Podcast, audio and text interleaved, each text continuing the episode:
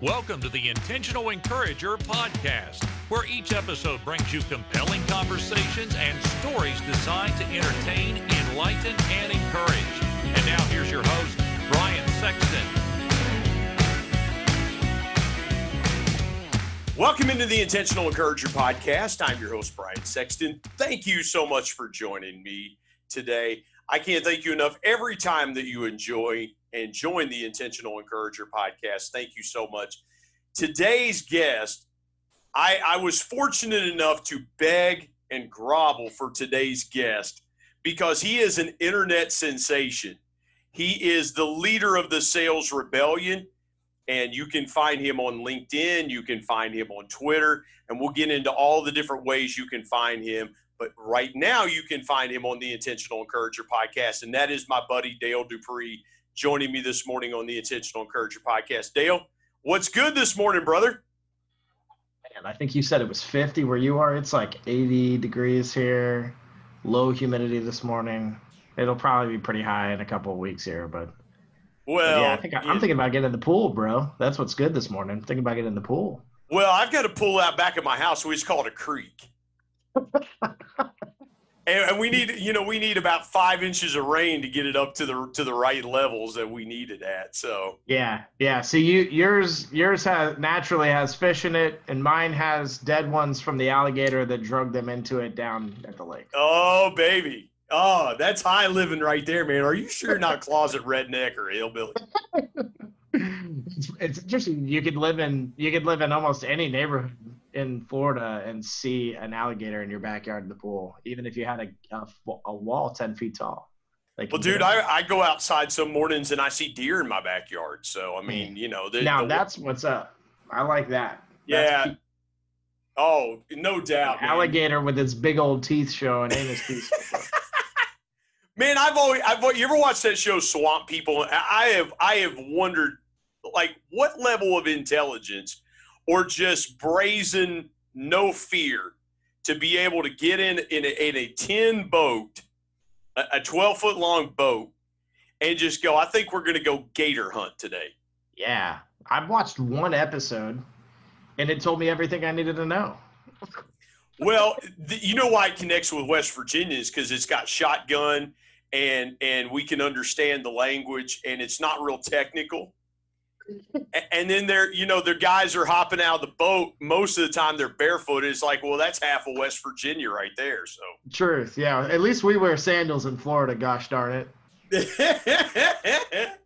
No doubt. Hey i gotta ask you this man. If and you and i have had uh, off off just just regular phone conversations just checking in with each other man. It's been so good to get to know you over the last year if I told you a year ago, this is where you and your company are going to be a year from now, would you believe me? I probably I would have been excited that you were telling me that, and I would have been I would have been like, yeah, that's a great message. But I would have when we were not around people anymore, you know, and I could whisper in your ear, I'd have been like, hey, you're crazy, dude. Psst, you're crazy. Yeah, for sure. Well, because the the things that you have had happen for those that don't know Dale and, and his company, his company is the Sales Rebellion. It's it's it's not your typical sales training company. You know, you have the Dale Carnegies and the Sandlers and those those people out there, and they they all serve their purpose. But Dale, you're doing something really different and unique, and and so tell the listeners a little bit about what you do and even more so why you do it. Yeah, so I, I started a sales rebellion, uh, hence the name, the Sales Rebellion. And I, I started it back in 2019, but the story starts in 1984 when my father founded his copier firm.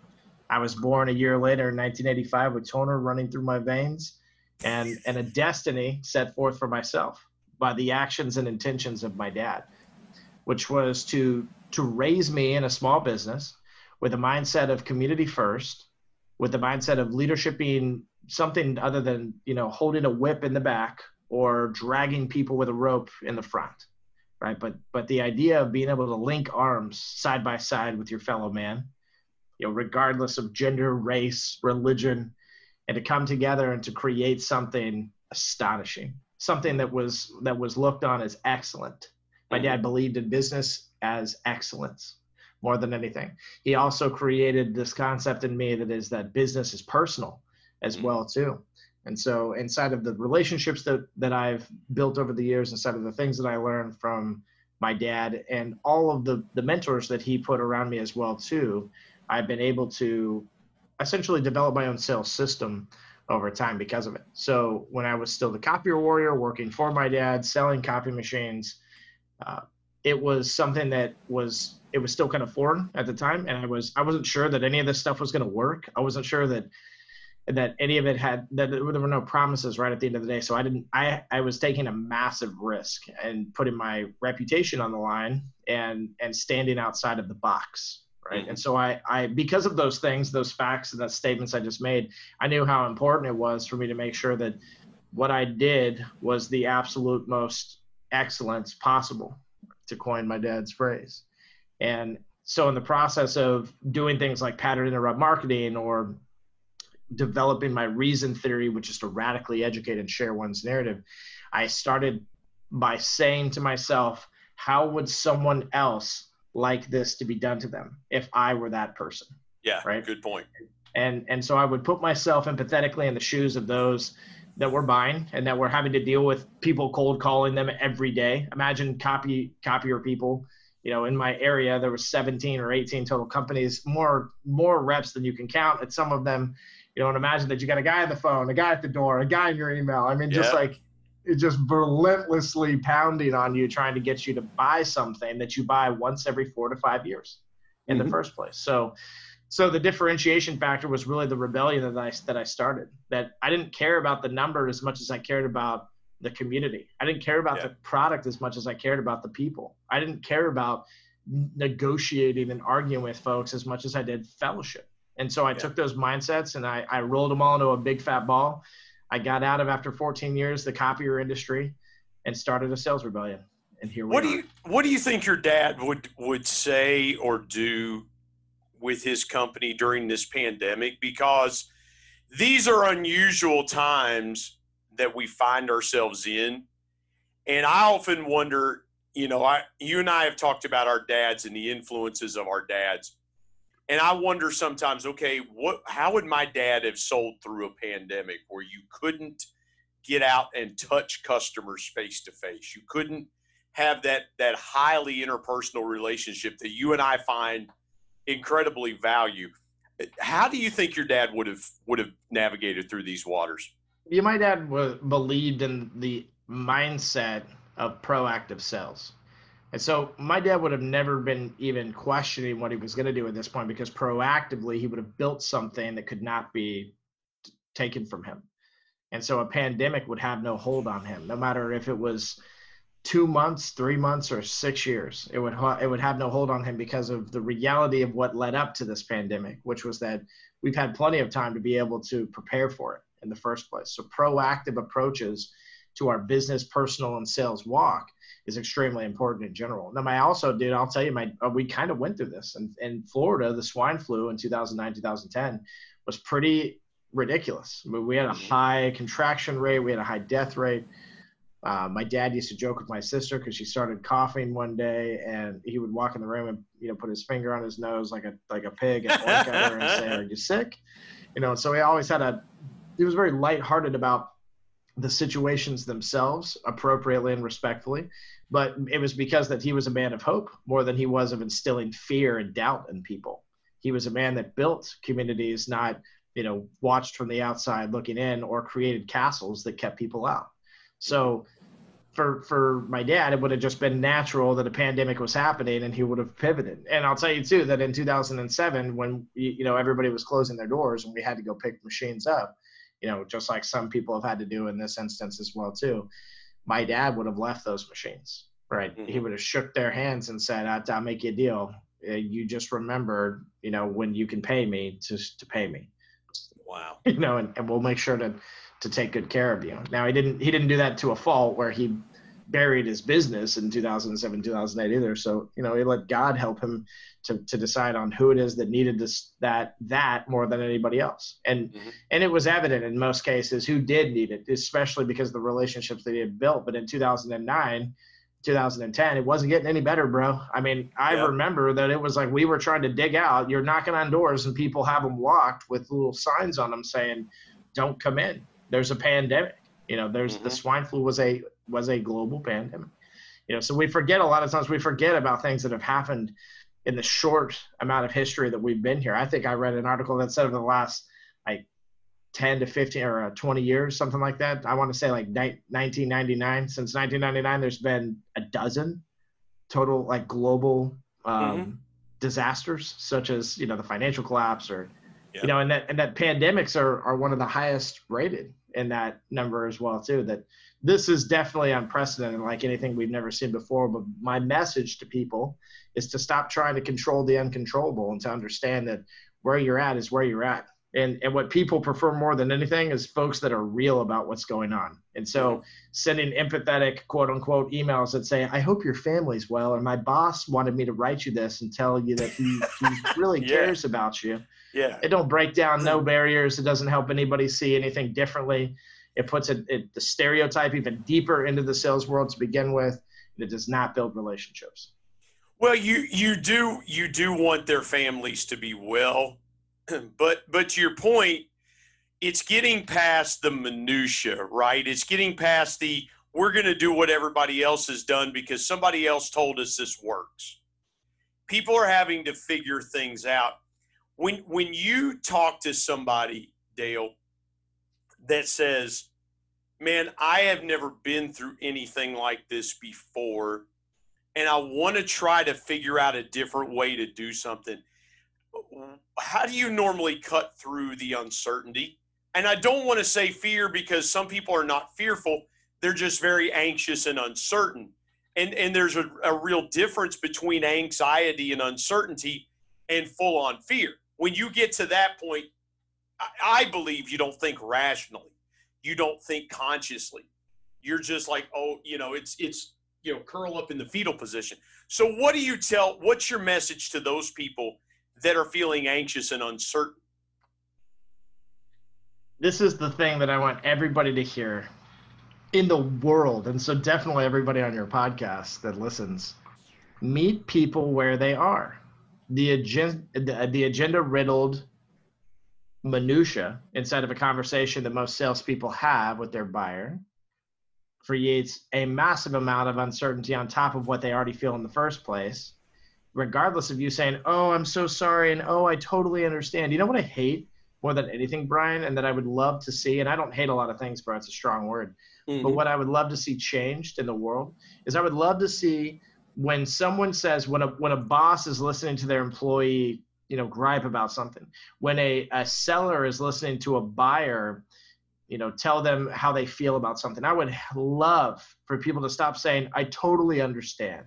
Mm-hmm. I would love that because the next words out of their mouth every time is what? But. But yeah, yeah. But yeah. you know the the pivot methodology inside of that is is to improvise inside of your conversation instead of having to to use the a, a positive affirmation stance to get to your but to give your agenda to instead pivot through improvisation by saying yes and then saying and and mm-hmm. adding to the the argument. And the well, how can you totally understand? You you just said I completely understand, but it's almost like you know I, I'm with you. However, you know, and, and, Dale, here's the thing. I, I think we've got a lot of people in today's world that try to to put on an empathy jacket like i like it like we mentioned it's a little chilly here this morning I've got a jacket on. It's almost like, well, I'm going to put this on because I feel like if I put this on, it's going to make me look and perform like a better salesperson or a better marketing person or whatever it is that you do. We try to put some of these things on that aren't natural. It's like it's like the sketch in Tommy Boy. It's like Chris Farley putting on David Spade's jacket, fat guy in a little coat. It didn't fit. It didn't fit at all And, and so, why do you think people are so desperate to try to put things on in their careers that don't fit? You know, I think that the thing is, is that everybody is afraid of of failure more than anything. So it's it's not it's not so much that they even know that it doesn't fit them or that they look at it the same way you just described in the first place. They see it as that it can get them some type of success. They don't see the bigger picture of it because they don't play the long game. They're just looking for instant gratification, which is the literal killer of the sales world. And in most businesses, I would say as well too, just in general, that people not being patient enough and persistent enough to be able to create success in the first place. But I would mm-hmm. say I would tell you that it's it's it is a it is a fear itself. It is that's what it really shows weakness when somebody is really trying to dress themselves into somebody else's skin in the sales game in general when they're working on getting a deal, closing a sale, finding a new prospect, whatever the, the case may be. Authenticity shines through. You know, but again, I think that that people are afraid of their authentic self. You want to know why, Brian? Because I, I'm a, a man that struggles with depression. Like my authentic self is somebody that's tried to commit suicide twice in my life. Mm. My authentic self is somebody that has failed multiple times throughout my career. My authentic self is somebody that had to question his morals, his his faith, that that has been tempted, you know, by um, by the world in general. That that is somebody that has failed in my relationship with my wife. That has hopefully not truly failed yet as a father, but feels like a failure every once in a while as a father as well too. You know, as a as a son, as a brother, that that's who I am. And mm-hmm. because when you start to look deep into who you are and you see all of these blotches and spots, you start to sit back and say, Well, I don't want to be myself. I want to be this better person. Well, that's not truly who you are. You have to, in order to get better at, at being who you are, you have to first embrace the suck and accept who it is that God made you and what your choices have been up until this far. Those are the most important pieces of your puzzle. They shine through inside of your authenticity when you make the choice to stop caring so much about instant gratification and making something work than to just being yourself and allowing success to follow with it. How much of your dad's influence was was in you finding your authentic self? Because, and I'll share this with you is that for years I tried to run from the man I was like. I tried to run from all the things I was like my dad. You know, I would tell people, I would say, well, why do you think I wear contact lenses and grow a beard? Because my dad had glasses and no facial hair. And, and from the time I was a teenager, I was being compared to my dad, and I wanted so desperately to run from that. But I hear you talk about the the power and the influence that your dad had. And, and I, I love that because I feel the same way now that my dad, like your dad's been gone for a lot of years. How important was your dad in helping you find your authentic self? Oh, dude, he was 99.9% of the reason. I can still remember being a kid and going on a walk with my dad or hearing a story from my dad. And it's hard sometimes to remember anything because I think inside of trauma, you block a lot of everything out. Unfortunately, that's a good point. Yeah. There's really good therapy though. I know I know because my sisters have done it to help with going back and revisiting those old memories and reactivating your brain. But but again i think there's a thing that our body does to try and stop those things. But i have i have yearned and longed to continue to remember them every single waking moment of my life. I try everything in my power to to maintain the relationship that i created with him and that had such a big influence on me in the first place to create the man you see today. Even in my father's death he influenced me you know, I, I stood on stage in front of a thousand plus people, you know, stacked up against walls, like might as well just been like a scene out of a movie. It was yeah. intense to look at, you know, just to pay respects. And I, I remember thinking to myself, look at what this man has done.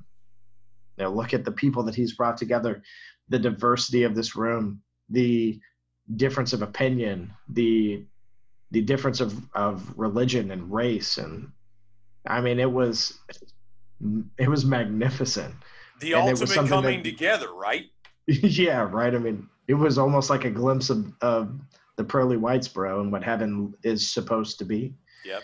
And it was it was beautiful. And so so going back to my origins though too my dad knew that i was a creative person. He figured that out about me real quickly and he nurtured it. You know he yeah. loved it. He loved to tell me stories because he loved hearing me uh, uh, to teach me so that he could hear me tell stories right? Yeah. And he would he would he would never say you're doing things wrong inside of my creativity or or you're not or have you thought about this? He would always meet me where i was. And so he nurtured this man that you see in front of you and influence 99.9% of it? I learned to have conversations like you and I are having from conversations of me and my dad riding in the car when I was 10, 11, 12, and then being a young man, then going to college, and then getting married, and then having kids of my own. And I learned, and people ask me, they're like, well, how do you how do you do what you do? And I'm like, well, my dad taught me how to have a conversation with somebody.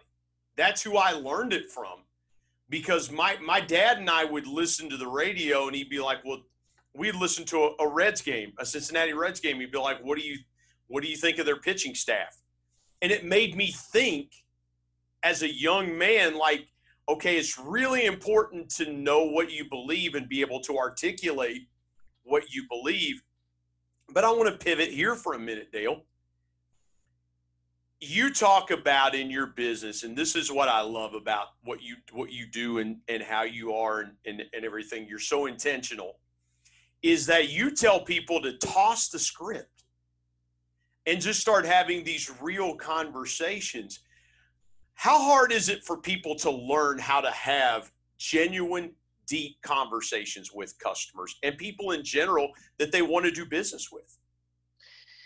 Yeah, I think that what we've gotten away from in sales and why there's so many issues in sales, why people, why the number one thing that businesses have an issue with and in common is sales, right? Because if you ask the majority of businesses out there, what's your biggest struggle? Mm-hmm. They'll tell you it's in the sales department. And it's always yeah. something, you know, whether it's retention, whether it's new accounts, whether it's it's existing clients, whether it's salespeople, whether or it's process, anything, or their VP is, or their VP. I didn't mean to interrupt you, but or their VP of sales will say, you know what, I committed to a fifty percent growth number, and nobody's hitting it.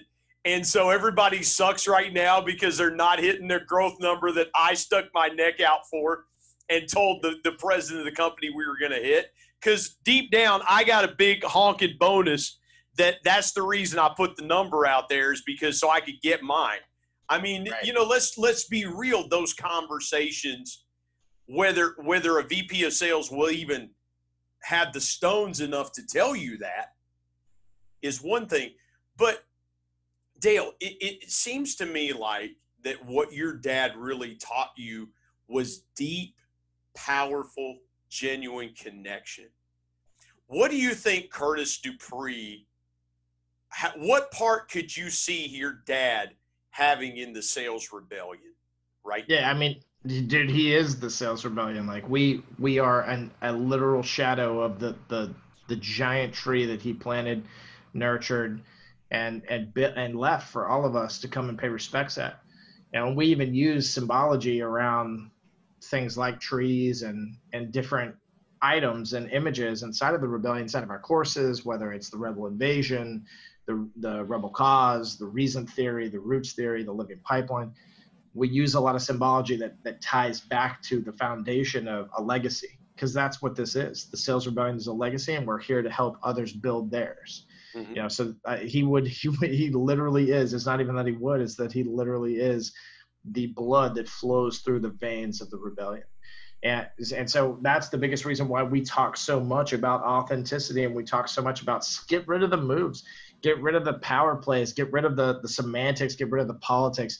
Stop trying to pretend like you know how to influence people. Stop trying to pretend like these couple of things if you say them exactly right that you'll close the sale. Start treating people like individuals. Individualism is an interesting concept to study as well too. And and psychology is at the base of the rebellion as well. You know the the basics of human communication do not start with a pitch Mm-hmm. They do not start with a me centric mindset. You know, hey, I'd like to get 15 minutes off your calendar, right? They don't end with it either. you know, uh, the basics of human conversation are, are credibility and trust building statements more than anything else, right? And the idea that somehow, you know, that we say, oh, and with this company, we we're the biggest of this, that, and the other in the world, that, that somehow that's a shortcut to creating those things is a false narrative. It's a false idol that we worship in the sales world in general.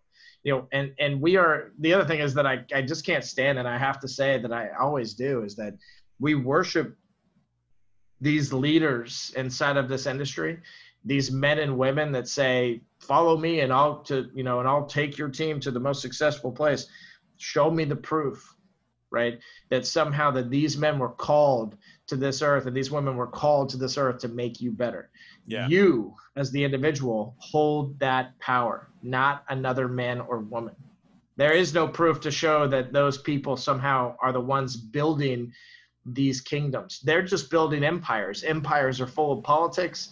They're full of doubt and hatred and mm-hmm. anger and self righteousness. They're not a good place to be, right? We need a kingdom, is what we need inside of the mm-hmm. sales world, and we're looking to build that. Well, and I'll tell you this, and, and I've said this before, and I don't know if I've shared this with you, but it would have been very easily for me to have done a sales podcast because that's what I know and that's what I've done for the last 25 years is customer engagement and sales and things like that. But here's what I didn't see on LinkedIn, and that's where you and I met was on the LinkedIn platform. I didn't see encouragement. My thanks as always to producer Bryce Sexton and technical advisor Matt Means. And the ultimate thanks goes to the Lord Jesus Christ, who provides intentional encouragement every day through his word. And until next time, remember everyone, everywhere, at any time, and any place can be an intentional